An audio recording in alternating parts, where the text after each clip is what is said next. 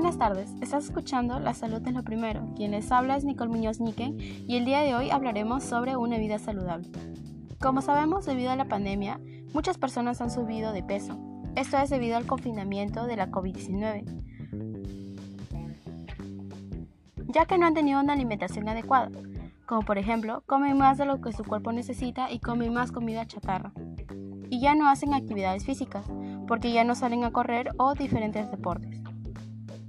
Esto ha afectado mucho a los adolescentes, ya que por la modalidad virtual los jóvenes pasan horas sentadas frente a su celular o computador escuchando sus clases virtuales y sus tareas, y a algunos se les da por comer y no les da tiempo para hacer actividades físicas.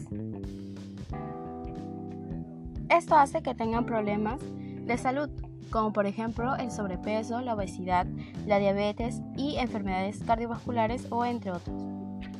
Además, también te sientes cansado, fatigado y cuando haces actividades físicas te agitas demasiado.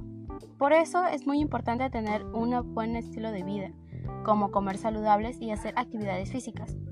Muchos creen que para hacer actividades físicas debes ir a un gimnasio, pero esto se puede realizar en casa, haciendo deportes como caminar o correr, mm, rodeando tu casa o puedes hacer ejercicios en tu casa haciendo pesas con botellas de agua.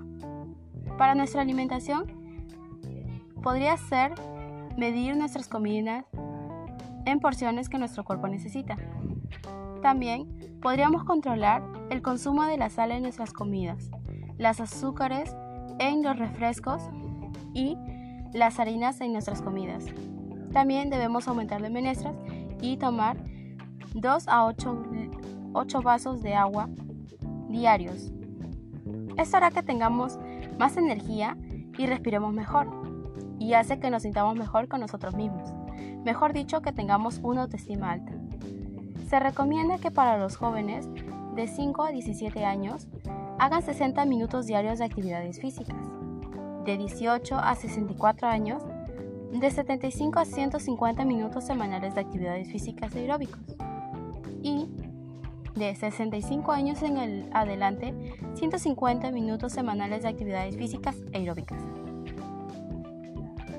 Como sabemos, es muy importante tener una buena saludable, una buena vida saludable.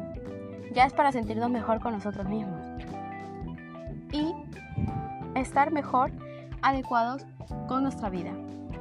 Esto es todo por hoy. Muchas gracias por escucharnos. Nos vemos en un próximo episodio. Hasta la próxima.